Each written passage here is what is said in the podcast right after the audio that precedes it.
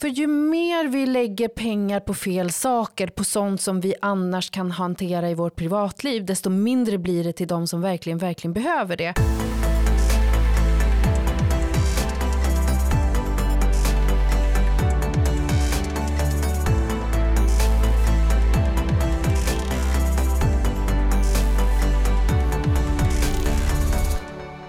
Under tiden fram tills att en ny slöseriombudsman är på plats så kommer vi bekanta oss med några stycken olika stafettslösor.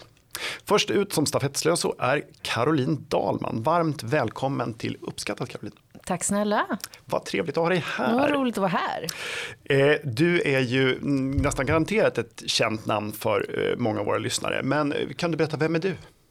Oj, vem jag? Jag är ju högerliberal samhällsdebattör numera och har varit eh, engagerad i politiken sedan, eh, jag tror 89, 90 någonting. Och eh, alltid kämpat för frihet och där eh, skatteslöseri har varit en otroligt viktig fråga för mig. Eh, och så är jag utbildad till statsvetare och journalist och har jobbat med det i 25 år ungefär. Mm, härligt, härligt. Mm. Och du har skrivit, eh, du skriver nu krönika i ett antal tidningar. Mm, I ja. Nya Värmlandstidningen och i Smedjan. Och sen Oj. har jag en Substack där jag skriver texter som folk kan prenumerera på. Just det, eller hjärtat, läsa. hjärtat till höger va? Ja, precis. Just det, och där kan man gå in och följa dig ännu bättre. Och sen så är du eh, ofta i tv och radio. Godmorgon världen som jag lyssnar på, deltar du ofta i panelen där. Ja, precis. Eh, vad roligt. Eh, du är ju som sagt oerhört engagerad i slöserifrågan och har skrivit mycket om det. Vad är det som engagerar dig särskilt med just den frågan? Alltså, jag tror det viktigaste är att eh, det handlar om människors eh, arbete som de får betalt för i form av lön och som sen ska betalas i skatt. Och det här är av respekt för människor, för att de går till jobbet, för att de har utbildat sig, de engagerar sig och sen drar staten och kommuner och regioner pengar från dem, vare sig de vill det eller inte. Jag vet, det är ju demokratiskt framröstat, mm. men ändå. Och, och de pengarna ska man vara otroligt respektfull kring.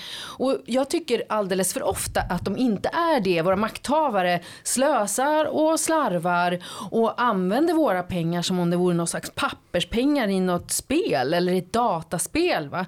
Men det är det inte. Det här är eh, människors eh, inkomster som de förtjänat.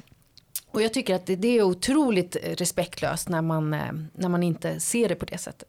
Det är ju liksom flit, utbildning och risktagande som gör att man tjänar pengar. Oftast är det ju eh, tyngdpunkt på flit som gör att man, man får en inkomst. Och de pengar man tjänar de eh, kan man ju använda ungefär för en normal inkomsttagare hälften av själv. Och andra halvan går i skatt. Eh, och just skatten är ju om man inte betalar den så är det ju faktiskt i värsta fall hot om, om att skaka galler och sitta mm. i fängelse om man inte betalar dem. Däremot hur de används av de som, som använder dina skattepengar. Där sker ju, upp, är ju uppföljningen, så länge det inte är eh, en kriminell handling så kan de ju läggas på lite vad som helst. Mm. Eh, och det där är ju inte, om man ska, det är ju inte reciprokt. Alltså, det, det, motsvarar ju inte, vikten av att betala in skattepengar håller staten väldigt högt. Hur man sedan använder dem, det följs inte alls upp på, på samma noggranna sätt. Och där har vi ju otaliga exempel.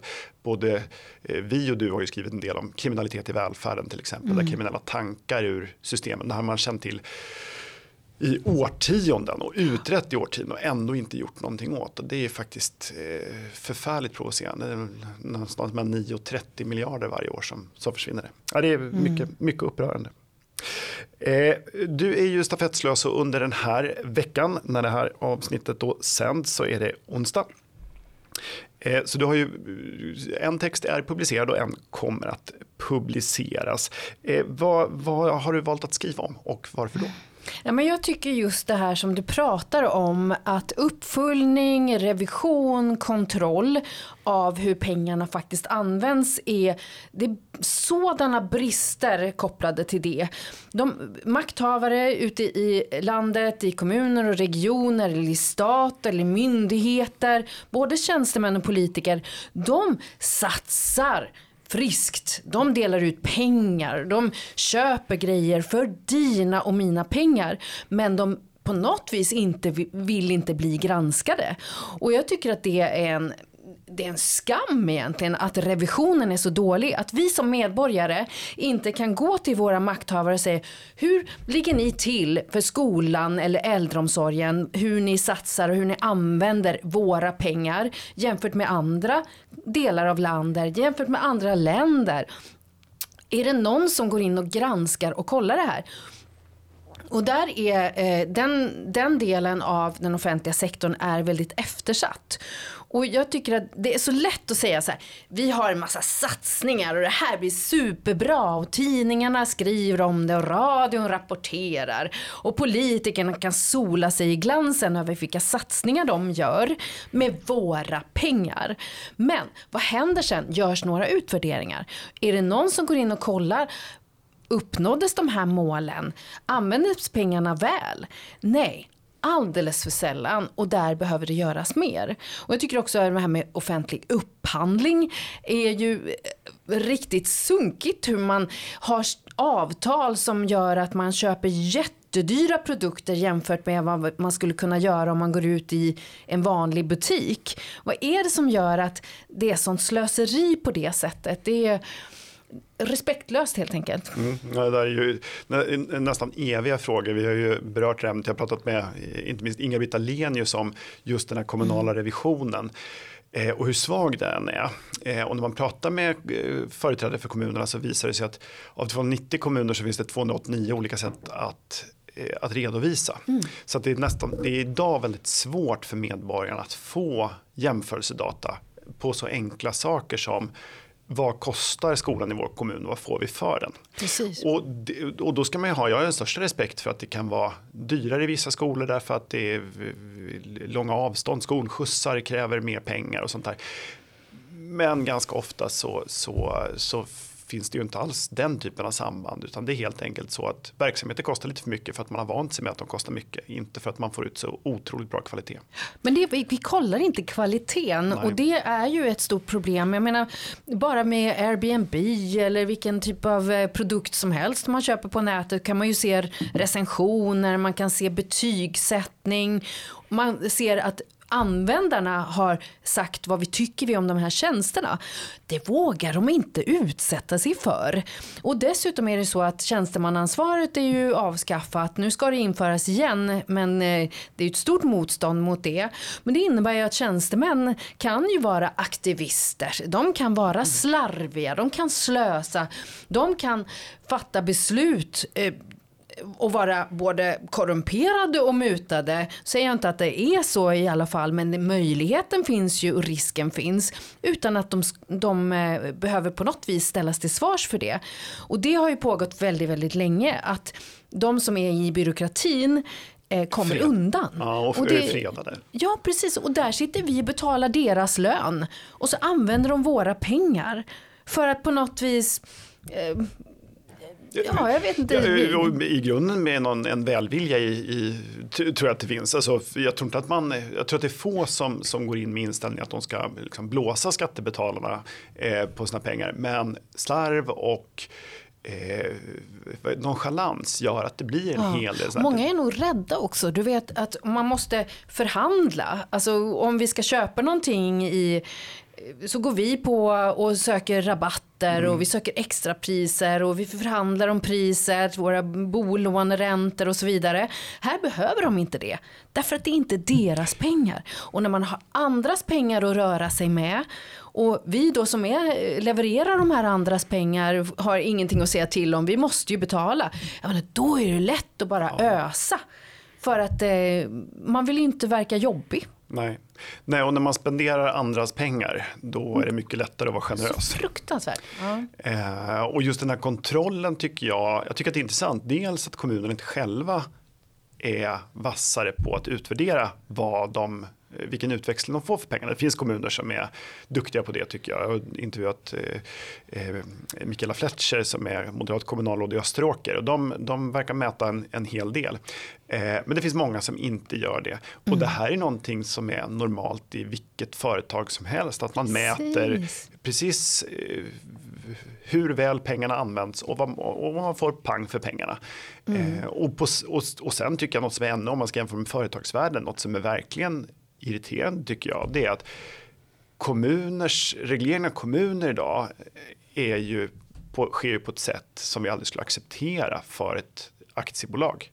Aktiebolag är mycket hårdare krav. Det är ingen som skulle komma undan med den typ av revision som, som kommunen gör. Det är som om styrelsen skulle göra sin egen revision av företagets verksamhet. Mm. Eh, och då säger man ju ofta från politiskt håll att nej men, alltså, är medborgarna inte nöjda med det här då kan de ju rösta bort oss och välja, fram, välja in någonting annat.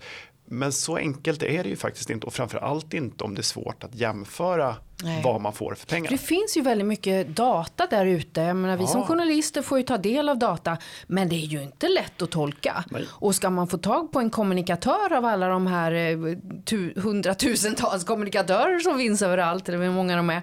Alltså, de behöver ju en kommunikatör för att, prata, för att hitta vilken, vilken kommunikatör jag ska prata med. Och sen är alla och vabbar och är borta någonstans och gör något annat. Alltså, det är supersvårt att få fram data. Och så får man gå in i någon databas och hur fungerar den? Det är som att de har byggt det som att det ska vara svårt för oss att förstå. Och, och, det tycker jag är ganska fräckt faktiskt. För det är våra pengar och det är framför allt. Alltså det är både det här att det är våra pengar det handlar om och att det är vår välfärd. För nu har ju Socialdemokraterna och de röd, ja, alla partier egentligen byggt upp ett samhälle där vi är beroende av politikerna för viktiga saker. Eh, sjukvården och infrastrukturen och äldreomsorgen. Det är politikernas uppdrag och det ska de sköta väl. Och om det inte går att granska om vi får rätt saker för pengarna då, då är det ju verkligen otroligt respektlöst mot oss.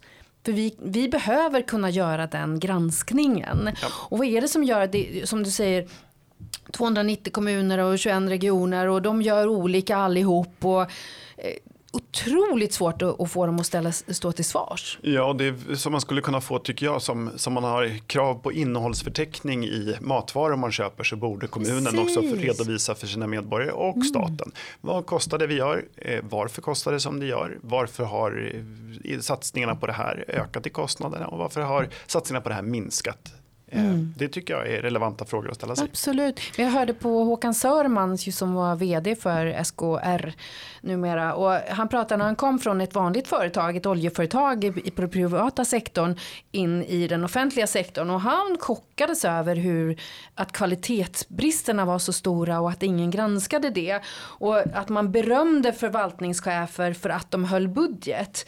Vilket ju faktiskt kunde berott på att de inte gjorde någonting. Nej. Och det är ju också vad, hur ser incitamentstrukturen ut för vad man berömmer, vad man eh, fördömer.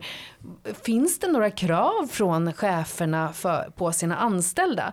Eller ibland har man ju också det här att det är bra att göra av med mycket pengar mot slutet av året för att då kan vi äska mer för nästa år. Vad, är, vad är det för system? Som... Ja, och, det är ju van, och det händer ju även i företagsvärlden ska man mm. vara ärlig med att säga att det finns de som eh, har man varit, jag har jobbat som konsult precis som du och då har man ju varit med om att det finns kunder som hör av sig även i privat sektor som konstaterat i början av december att vi har pengar kvar. Nu måste vi, måste vi sätta igång med det här projektet eh, tidigare. Men det blir ju extra skadligt när det är i offentlig verksamhet. För det, jag hörde något exempel, jag tror att det var från Göteborg, man ska inte ta gift på det, där det var en, eh, jag tror att det var en vårdinrättning som målade om varje år för att de höll budgeten så bra så de hade pengar kvar i slutet av året och då hellre då än att ge tillbaka dem så, så gjorde man ommålningar och köpte nya möbler liksom en gång om året för att annars får man ju mindre pengar nästa år. Och det förstår man, det mm. ligger ju i chefen och de anställdas intresse att, ja, att få stora stor, så stor del av budgeten som ja, möjligt. Precis, men det, men det är ju ett, ett sjukt system. Ja. Och jag kan säga så här, att jag är egenföretagare, en ensam person som driver aktiebolag. Och med tanke på hur höga skatter jag betalar, jag kan ju inte hålla på så att jag, jag, får göra av med mycket pengar. Utan jag måste hålla i varenda krona. Ja. Jag måste jaga vartenda uppdrag jag vill ha. Och de pengarna, då dras det ju långt mer än dubb, hälften av dem ja. Eh, i skatt. Och, och det är ju så här Alltså, och, ni ska minsann tacka mig för det här. ja, och, och så här, uppföljningen från Skatteverket på, på egenföretagare är ju också ganska ordentlig. Alltså du tvingas eh, misstänka jag uppskatta hur mycket du ska dra in nästa år och Ja, ja. eh, liksom det, är en, en jäkla koll på vad du ska redovisa för offentliga. Men det offentliga redovisar inte på, alls på samma sätt för Mm. Nej, oss precis. som Och de, skattebetalare. de visar inte respekt för de pengarna. Alltså jag måste dra in och, och spara och välja det billigaste varianten av eh, hörlurar eller telefonen eller vad det nu handlar om. Jag måste tänka på mina utgifter. Vad är det då som gör att det offentliga sektorn kan ösa ut pengar? Jag, det, jag var på, jag träffade en eh, kille som eh, jobbade, kom från privata sektorn och gick och jobbade i ett, på ett universitet.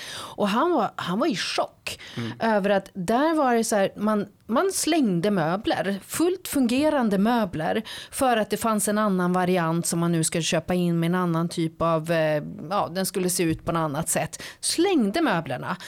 Alla anställda skulle få de dyraste hörlurarna. Hela tiden det här slöseriet. Och han kom då från en sektor där man satt och, och tittade på varje liten utgift och undrade kan vi spara in på det här. Alltså, De olika världarna som den offentliga sektorn och privata sektorn har blivit. Ja, det, är ju, Det- är hemskt. Jag är själv uppväxt i en småföretagarfamilj och där vet man att man får, man får liksom vända på kronorna. Och Ja. Då och då kommer det dåliga tider och då får man lägga undan i ladorna. Det är också så tycker jag att nu när eh, många, inte minst på grund av eh, ett högre ränteläge och nu för många, inte minst de som bor i villa, eh, har enorma elkostnader så kan man ju tycka att alla eh, svenskar nästan utan undantag får nu vända på slantarna. Man eh, skippar lövbiffen och köper blodpudding. Eh, och den här liksom, glaset kava byts till, till, till, en, till en mellanöl. Eh, och eh, det är ju helt i sin ordning eh, kan jag tycka.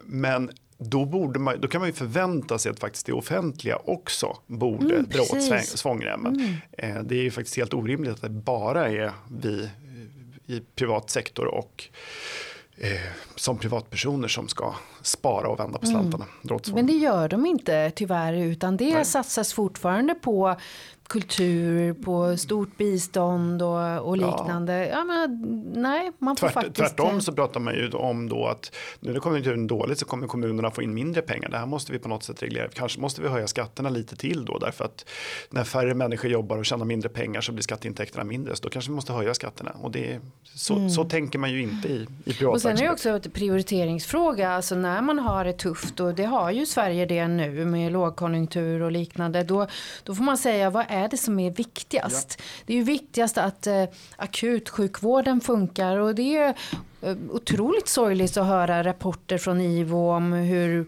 människor lider i, i de här korridorerna på akuten. Så ska vi inte ha det i ett samhälle där vi betalar så mycket i skatt. Samtidigt så öser man pengar över kultursektorn eller man öser pengar ja, ut i biståndssektorn eller migrationen, eller kravlöshet vad gäller arbetslösa och, vi, och så vidare. Det, det funkar inte att göra på det sättet. Nu måste alla få kravet på sig. Jag var arbetslös under en period förra året. Och det enda kravet som fanns från Arbetsförmedlingen var att jag skulle söka sex jobb per månad. Sex jobb per månad. Alltså det, låter- är det låter- pinsamt. Det låter som en, det låter som en, förmiddagsuppgift tycker jag. Ja men faktiskt. Och, det- och jag tackar väl för det så att säga. Jag, jag är ju en väldigt ambitiös person så jag gjorde betydligt mycket mer. Men eh, det var nästan så här, är det så det ser ut? Ja. Nej, och jag kan tycka att de här systemen blir också ganska eh, de blir klumpiga och, eh, eh, och, inte, och det är inte särskilt individanpassat. Eh, jag sabbade axeln i en bilolycka för några år sedan och eh, blev sjukskriven då i flera månader och tyckte själv då, föreslog själv att jag skulle kunna gå tillbaka till jobbet. Eh, och då kunde jag inte använda min högerhand då därför att den hängde i en sån här slynga på, på armen. Eller eh, runt halsen. Eh, men jag kunde gå tillbaka, jag kunde skriva med vänsterhanden. Det gick inte lika fort att skriva men jag satt ju mycket i möten och hastigheten jag skrev var inte helt avgörande för hur jag, skulle, hur jag skulle kunna lösa mitt jobb. Och det gick alldeles utmärkt för min arbetsgivare att ha mig tillbaka. Och jag förstår att jobbar man på, kör man truck på ett lager eller jobbar på ICA eller det finns säkert många jobb, är man elektriker till exempel så har jag svårt att se att det finns många jobb där man inte kan ha en sabbad axel och jobba. Men för mig gick det ju alldeles utmärkt. Ja. Jag förstår inte varför jag inte knuffades ut av dem före jag föreslog det. Utan det var mm. jag som fick ta initiativ och, till att börja jobba. Och där borde man vara mycket, mycket mer flexibel. Faktiskt. Och det här handlar ju inte bara om att vi ska pressa folk och piska människor eh, sjuka Nej. ska arbeta. Utan jag tror att hela samhället mår bättre av att de som är arbetslösa får lite press på sig. Ja. Så att de kommer ut i arbete, kan känna att de försörjer sig själva, att de är stolta över att de, deras talanger används. Ja. Det är ju en gåva att pressa människor till att de ska göra sitt allra bästa. För då får vi också ut människor som som eh, jobbar och då kan deras barn se att mamma och pappa går till jobbet och de gör någonting, de är viktiga i samhället och det skapar så goda cirklar för hela vårt samhälle. När våra ekonomier är så sammankopplade så är det en viktig faktor. Ja, nej, men man behöver ju, alltså nu är Sverige ett lutherskt samhälle, så det här ligger väl liksom lite i vår kultur. Men jag, jag har aldrig träffat någon som inte har mått bättre av att liksom jobba och slita än att eh, vara hemma och, och söka jobb. De, ja, alla, alla. Alltså, och det där, tyvärr håller det på att ändras. Eh, en stor skillnad bland unga idag i hur de ser på hur viktigt det är att man eh, har krav på sig eller tar mm. ansvar. Eh, de vill inte det. De vill Nej. inte ha krav. Och de vill inte jobba. Mm, väldigt många svenskar säger ja, det bästa jag vet är att göra ingenting. Mm. Och så det samhället kommer ju att bli ganska dyrt. Det kan, det kan bli dyrt för, för oss mm. som jobbar då. Eh, låt oss hoppas inte, att det Vi som liberaler, vi hade ju önskat att vi hade mer frihet och ansvar och mer ja. individualiserade ekonomier. Men så som samhället, svenska samhället är uppbyggt så är våra ekonomier sammankopplade det, och då det, ja, men, är vi beroende Men så här omfattande välfärdsstat, vilket man kan ha synpunkter på, så förutsätter det att nästan alla jobbar. Ja. Eh, och framförallt alla som kan jobbar. Mm. Hur ska man öka den här kontrollen och insynen då? Ja, det kommer ju behövas eh, system för det. Vi har ju Riksrevisionen, men eh, det tog lång tid att få fram den och få det godkänt. Och att det, eh, folk pratade ju då om kommunala självstyret och man ska inte lägga sig i och styra och kontrollera. Men nu har vi ju den som gör ett jättebra jobb. Det behövs mycket mer av den. Fler riksrevisioner, regionrevisioner, kommunrevisioner och myndighetsrevisioner. Det behövs personer som verkligen har som uppgift att granska, funkar de här projekten? Mm. Och, och det är så här, också inför satsningar så skulle vi behöva konsekvensanalyser. Att det är ett, ett tvång på stora satsningar som politikerna gör att göra en gedigen konsekvensanalys som inte är, bygger på så här hoppfullhet och optimism och glädje och att det ska se fint ut i de egna partileden utan faktiskt funkar det här? Har det funkat i andra länder? Eh, har ni räknat på det här? Och tyvärr har det varit som med migrationen till exempel att eh, en stor mängd av de propositioner som lades fram av olika regeringar det bygger byggde ju lite på luft. Ja, det var väl Riks, Riksrevisionen gick igenom 26 mm. vad heter det? propositioner ja. om eh, migration varav var det 22 eller 24 inte mm. hade någon konsekvensanalys Nej, överhuvudtaget. Och det måste man våga kontrollera och säga att det är positivt att vi kontrollerar. Men vem ska bestämma det då? För då har vi ju makthavare som då sitter och gör beställning på kontrollen av sig själv. Ja. Och det är ju lite knepigt för då kanske man beställer kontroll från en, från en firma som verkar lite gullig, lite snäll. Ja, som, som, inte kommer att kritisera. För att om den kritiserar makthavarna mycket, eh, ganska hårt, då får inte de några fler jobb. Nej, det, Christian Sandström har varit inne på det, den här senaste, mm. den industripolitiska återvändsgränden 2.0 som han har skrivit oss och som du var med och kommenterade på ett seminarium, mm. presenterade den här i höstas. Eh, han konstaterar just det att när man an, anlitar då analys firmer för den här typen av industrisatsningar så får man ofta ganska, det blir ganska välvilliga eh, genomgångar av projekten helt enkelt, eller kan man misstänka för att de vill ha fler uppdrag. Mm. Eh, och därför är ju Riksrevisionen så bra eftersom de är fristående och på samma sätt skulle vi behöva en en, en fristående kommunrevision Ja, som inte är Och tidigare region. kommunpolitiker. Och regioner. Och myndighet. Och myndighet. Ja, myndigheterna tittar vi på genom Riksrevisionen. Ja, men, men, men vi skulle behöva det här på alla nivåer. Och jag tycker att det är så viktigt att man kan ha ett, ett större mått av ansvarsutkrävande. Jag tycker att det är en, en av de stora poängerna med tjän- ett tjänstemannaansvar. är Mm. ju inte att man nödvändigtvis ska sätta folk i finkan. Det kan man ju redan idag om man gör något kriminellt. Utan att man faktiskt utreder när saker och ting har gått fel. Vad beror Mm. det på? Eh, det gör man ju återigen i privat näringsliv. Gör man projekt som går åt skogen så utreds ju de. Då tar man till sig så här, hur, vad kan vi lära oss av det här? Det är ju inte nödvändigtvis så att hu- huvuden måste rulla. Men vad kan man dra för slutsatser? Hur undviker vi att det här uppstår igen? Och tvärtom, eh, och för att använda ett annat poddavsnitt så träffade Erik Lackoma här för eh, det är väl ett, eh, något år sedan, ett år sedan ungefär, som är forskare på Handelshögskolan.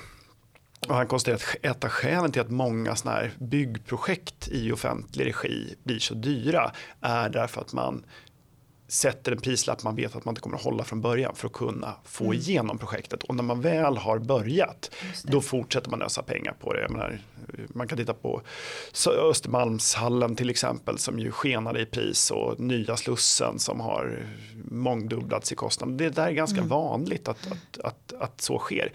Och att all, nästan aldrig i efterhand analyseras hur det kunde ha gått så här och hur undviker det i framtiden. Utan tvärtom, man gör om samma misstag gång på gång. Precis, och det finns ju forskning kring att det är så otroligt eh, vanligt. Ja. Ja, det, är, det är nästan alltid så att sådana typer av projekt blir mycket, mycket dyrare än vad man har tänkt.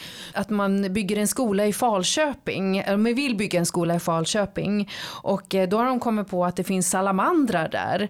Så att eh, då har de motsatt sig att eh, någon miljörörelse har motsatt sig det här och Länsstyrelsen vill inte att man ska bygga en skola på den här platsen. Och istället skulle man flytta de här salamandrarna. Nu har de glömt att fråga personerna som bor på den adressen dit de skulle flytta dem. Så att myndigheterna och tjänstepersonerna hade glömt att kolla det innan. Och så blir det en stor rättsprocess kring det här. Och miljonerna bara tickar iväg. Va? Och där, alltså den typen av slarv har vi inte råd med. För det är miljoner det handlar om. Och dessutom en skola som inte byggs när vi faktiskt behöver skola. Vi har inte kontroll på de här konkursförvaltarna. Det är ingen som behöver redovisa timmar. Vi har eh, domstolsväsendet. Hur redovisas alla juristernas timmar? Vad finns det för kontroll? Alltså, I grunden finns en naivitet och en förhoppning att människor är goda. Och det är gott på något vis att vilja vara sådär eh, John Lockeansk och eh, det är så att människor har den här godheten i sig. Men vi får faktiskt inse att det inte alltid är så. Nej. Eh, sen har ju Sverige, alltså vår, eh, en del i framgångarna för Sverige historiskt har väl varit också att vi har varit ett tillitssamhälle där folk har litat på varandra. Eh, och så länge man har stor tillit och folk sköter sig och dessutom då offentlig sektor är lite mindre så funkar ju det här ganska bra. Eh, men finns det inte en risk att den här typen av kontroller slår över i liksom en byråkratisk överbyggnad som blir nästan omöjlig? Ja, det kanske är så att det finns den risken, men eh, till skillnaden från förr när det var väldigt stark tillit, det var ju också att vi hade mycket social kontroll. Och den håller ju på att minska ju fler svenskar vi är. Eh, samhället ser väldigt olika ut. Svenskarna ser väldigt olika ut och är uppfostrade väldigt olika. Det är inte gemensamma homogena värderingar längre. Utan vi tänker olika. Och då växer ju egoismen och vi ser det i vab-fusket. Vi ser det i fusket eh, med LSS och liknande. Att människor har inte lärt sig liksom respektera varandra människa till människa. Och det, hade ju varit, det har ju varit ett, ett immunförsvar annars för, mot det här fusket och att man försöker snika till sig. Men girigheten kan ju nu få fritt spel för att man inte kontrollerar. Så tyvärr måste vi kontrollera, annars så är vi elaka mot de som är oskyldiga. Men, ju slappare systemet är gentemot de, mot, mot människor som är, är beredda att begå brott, desto mer drabbas ju de som är som... lydiga och skötsamma och betalar sina skatter och följer lagarna. Och det är de vi ska stå på deras sida. Mm. Ja, var, jag blev väldigt förvånad. Vi kritiserade eh, fusket i välfärden här för några år sedan eh, och inte minst då eh, fusket i LSS där kostnaden nu har skenat. Och då fick vi kritik från en handikapporganisation, nu minns jag inte vilken. Så att, men då fick vi kritik av dem för att vi kritiserade det överhuvudtaget. Ja. Eh, och det är som att, jag blev förvånad för jag tror att deras handikappades och deras möjligheter att, att faktiskt få ett stöd som, som även jag tycker att de är berättigade till, liksom, när man inte fullt ut kan Ja men om det är några som snor, så, så snor det, de ju från de som verkligen behöver de Ja, och gör hela systemet ifrågasatt. Och det, just därför tycker jag att de borde vara de första att kritisera fusket i de här systemen. Mm. Men jag uppfattade inte, i alla fall en, en organisation tyckte inte Nej. att det var, de tyckte problemet var att man kritiserade fusket, inte eh, och att det var ett hot mot hela verksamheten. Det kan jag tycka är väldigt, väldigt konstigt. Men, sen, sen så vill jag säga att det är inte bara, jag tror inte att det bara är kontroll vi behöver, jag tror också att det finns saker vi behöver göra mycket, mycket mindre av. Du är inne på det när det gäller bistånd till exempel, men jag tror föreningsbidrag, det har vi diskuterat många gånger, inte bara i podden utan i mm. debattartiklar och i vår tidning Sunt förnuft Alltså varför ska vuxna människor få ja, pengar bort. för sina fritidsaktiviteter? Mm. Där tycker inte jag att det behövs så mycket mer kontroll som att det ska vara mycket mindre pengar de organisationerna mm. ska ha. Vill man göra Också stöd till religiösa organisationer. Samfund, ja. Jag menar, den typen av, varför ska vi hålla på och stödja det? Det är ju faktiskt någonting som man själv väljer att man vill engagera ja. sig i och då kan man, eh, då kan man göra det på, sin, på sitt håll. Ja. Vi behöver, vi, det är ju inget hot mot religionsfriheten att Nej. vi inte skänker skattebetalarnas pengar till, nej, nej, till kyrkor eller nej. moskéer. Liksom. Nej, folk, det, men det är sånt som folk får göra för sina egna pengar på sin egen fritid. Ja, precis. Alldeles, alldeles... För ju mer vi lägger pengar på fel saker, på sånt som vi annars kan hantera i vårt privatliv, desto mindre blir det till de som verkligen, verkligen behöver det. Och jag vet min mamma hade MS och det var en kronisk sjukdom som hon fick när hon var 25. Och, och, det fanns ju inget annat för henne att göra. Liksom hon blev sjuk och hon behövde stöd hela livet. Och det var personliga assistenter, det var sjukvård. Och den typen av person behöver ju verkligen samhällets stöd. Men då finns det ju mindre till min mamma och andra ja. personer som verkligen är sjuka eller svaga. Om pengar går till kommunpoeter och mushus och eh, korkade näringslivssatsningar som inte leder till någonting. Ja. Nej, nej, precis. Och det är ganska ofta när, man, när jag får frågan om, men om du vill sänka skatten då kommer vi inte ha pengar till vården. Eh, och nu tror jag att vården går att organisera på ett mycket bättre sätt men, eh, och följa upp tydligare. Men det är ju inte, liksom, det är inte vården vi ska börja skära pengar i. Det är ju, vi kanske ska sluta med, med kommunpoeter och, och företagsstöd. Ja. Eh, och, och tvärtom satsa där pengarna görs Det finns massor att spara om man tänker så mycket smartare kring ja. pengarna och effektiviserar. Och det är ju inget hot mot, alltså att vi inte vill satsa på kommunpoeten till exempel. Det, det är ju ingenting, han får gärna hålla på. Jag har inget emot kommunpoeten, poesi är väl härligt. Jag tycker det är toppen. Jag tycker, alltså, hade det här varit privat, privat initiativ hade jag älskat det. Ja, men jag förstår, inte varför, jag förstår inte varför jag ska tvingas betala för en sån precis. sak. Ehm, eh, vi har pratat lite om eh, fusk och slarv och organiserad eh, brottslighet som har slagit hål i välfärdssystemen. Och det här kostar ju då ja, i runda slängar någonstans mellan 10 och 30 miljarder varje år. Eh, nu ska man ju inrätta en utbetalningsmyndighet som ska påbörja sin verksamhet den 1 januari 2024. Är det här ett eh, bra sätt att öka kontrollen eller eh, finns det risk att det blir ytterligare slöseri med ytterligare en myndighet? Och jag tror att det är bra med den typen av kontroll. Det här är väl investerade pengar. Man behöver ju faktiskt det. Om man, har, om man inte har kontrollen, då kommer det bli slöseri. Så att det är klart att vi, vi måste ha någon som håller lite ordning. Ordning och reda är inget fel. Jag är superliberal, men jag är för frihet för de som förtjänar det. Och ofrihet är ibland en förutsättning för att människor ska ha frihet. Om vi har en ofrihet för skurkar, då ökar ju friheten för oss som sköter oss. Ja, ja och jag kan tycka att, eh, och jag tycker man ska ta på allvar integritetsaspekten, men eh, att myndigheter inte kan jämföra till exempel utbetalningar eller, eller eh, vart folk är, vilken adress folk är skrivna på, så är, mm. skapar ju det möjligheter att lura systemen. Mm. Eh, och då kan man ju andra sidan myntet är att våra, vilken bil jag äger eller eh, mina inkomster är ju möjliga för vem som helst att ta reda på. Där har man inte pratat om integritets Nej, precis. Så att, och, och jag vill inte att man ska hänga ut folk för att de går på, på bidrag, det är inte det jag menar. Men att myndigheter måste kunna korsjämföra saker självklart. tycker jag är självklart. Om människor vill ha pengar så får de faktiskt acceptera och bli kontrollerade för det. För ja. att eh, annars kan de pengarna gå till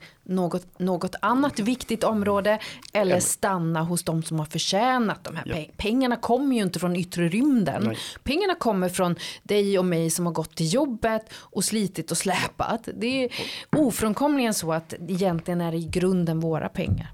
Mm. Eh, den här utbetalningsmyndigheten är en sak. Eh, finns det något annat du skulle vilja se att den här nu ganska nya regeringen, de har ju inte ens varit eh, ett halvår vid makten. Finns det något annat du skulle vilja se att de gör? Du pratade om en kommun och regionrevision. Ja, men absolut mycket tydligare och jämförelsesystem. Att göra, göra det lättare för oss att kunna se eh, olika mm, såna här mm, äldreboenden. Kan vi jämföra hur bra de funkar? Kan vi jämföra hur bra skolor funkar? Titta på kvaliteten. För återigen eh, Håkan Sörman pratade om att vi är väldigt bra på att veta hur många fotbollsplaner det finns och vart de ligger och hur stora de är. Men man vet ingenting om kvaliteten i skolan. För det är på något vis, det, det vågar man inte prata om för att man vill inte trampa någon på tårna. Jag tror att vi behöver trampa på tår väldigt mycket mer för att vi ska få bästa möjliga välfärd för de pengar vi betalar in. Ja, och ganska många, åtminstone större och medelstora kommuner har ju flera skolor där det ofta finns välfungerande skolor och sämre fungerande skolor. Ja. Och där man garanterat kan lära av varandra i en kommun. Eh, men man kan också lära sig mellan kommunerna. Eh, jag har tagit upp det många gånger, eh, garanterat här i podden också. Men Skattebetalarna hade ett projekt där vi granskade just kommuners verksamhet för 15 år sedan. Eh, och då jobbade jag i en annan position här i, i föreningen. Men, och det är nu en undersökning som Svenskt Näringsliv gör med hjälp av VSP. Vi hade inte riktigt tid och kraft att drifta den och då tog, tog Svenskt Näringsliv den med med vårt goda minne. Men när, vi, när jag pratade kommunalpolitik på den tiden då så hade de ju ofta varje kommun har ofta något område som funkar där de får ut mycket kvalitet för pengarna. Mm. Eh, och något område som är sämre. Och varje gång man pratar om ett område där de får ut mycket för pengarna då beror det på att de medvetet har jobbat med det här, vilket jag alldeles säkert tror är sant. När man däremot pekar på någonting de inte får ut så mycket kvalitet för pengarna på, då är det alltid så att det, är, det, det beror på någon särskild faktor som de absolut inte kan göra någonting åt. ja, eh, ja. Och, eh, jag brukar ta jämförelsen i, i företag så försöker man skydda sina affärshemligheter. Och företag, de, de första som köper en, en ny Nokia-telefon, eller Nokia-telefon, det finns väl inte längre, men en, en ny Apple-telefon är väl Samsung och vice versa för att lära sig av varandras mm. teknik i offentlig sektor så är de här siffrorna och liksom möjligheten att undersöka hur andra gör och lyckas mm. är ju mm. helt öppna. Det finns ju, ingen, det finns ju väldigt få saker som är affärshemligheter där. Där är det ju mm. gratis att lära sig. Men där sker inget så, industrispionage utan där jämför man alldeles för lite istället. Nej, och det tycker jag är synd. Och kära riv, rival, du gör mig bättre. Ja, det var någon sån här reklam eh, här om året. Men jag menar, man, ska, man ska glädjas över konkurrens. Ja. För ur konkurrens så föds eh, briljans balans. För det är ju så att tittar man på vad andra har gjort så både pressas man om någon pressar. Ja. Alltså för det, det måste ju till att vi medborgare och media vågar ställa frågor kring hur kan ni göra skolan bättre? Hur kan ni göra infrastrukturen bättre? Hur kan skolan funka bättre? Överhuvudtaget. Om vi gör det då, då kommer vi att väcka fram, locka fram eh, nya tankar och nya sätt att jobba och sådär. Så, så det, det, är superviktigt. Mm. Ja, kul detta. Det är intressant att följa dig på eh, i våra sociala medier, på, eller ja, Slöseriombudsmannens sociala medier. Yes. Eh, och under den här veckan. Eh, och tack för att du är vår stafettslös och tack för att du har tagit tid att komma till podden ja, också. Tack för att jag fick komma och, och hänga med er. Ja, jätteroligt. Jätte jättekul. Eh, Caroline, dig följer man eh, under denna vecka på Slöseriombudsmannen på eh, dels på vår hemsida i, på Facebook och på Twitter där man kan ta del av grejer. Och annars så följer man dig på hjärtat till höger på Substack. Yes, välkommen. Tack, stort tack Caroline. Eh, Tack för att du gästade Uppskattat och tack ni som har lyssnat. Uppskattat är en podcast från Skattebetalarnas förening. Vi arbetar för låga och rättvisa skatter, rättssäkerhet för skattskyldiga och minskat slöseri med skattepengar. Vi bildar opinion och folkbildar i skattefrågan. Och vi lever som vi lär och tar bara emot frivilliga bidrag. Uppskattar du podden så ge oss gärna ett högt betyg i din app. Och vill du medverka till att Sverige blir ett land med minskat slöseri och rimligare skatter så, slöser oss, så stödjer du oss enklast genom att bli medlem. Läs mer och bli medlem på www.skattebetalarna bli medlem. Till nästa vecka, ha det så bra.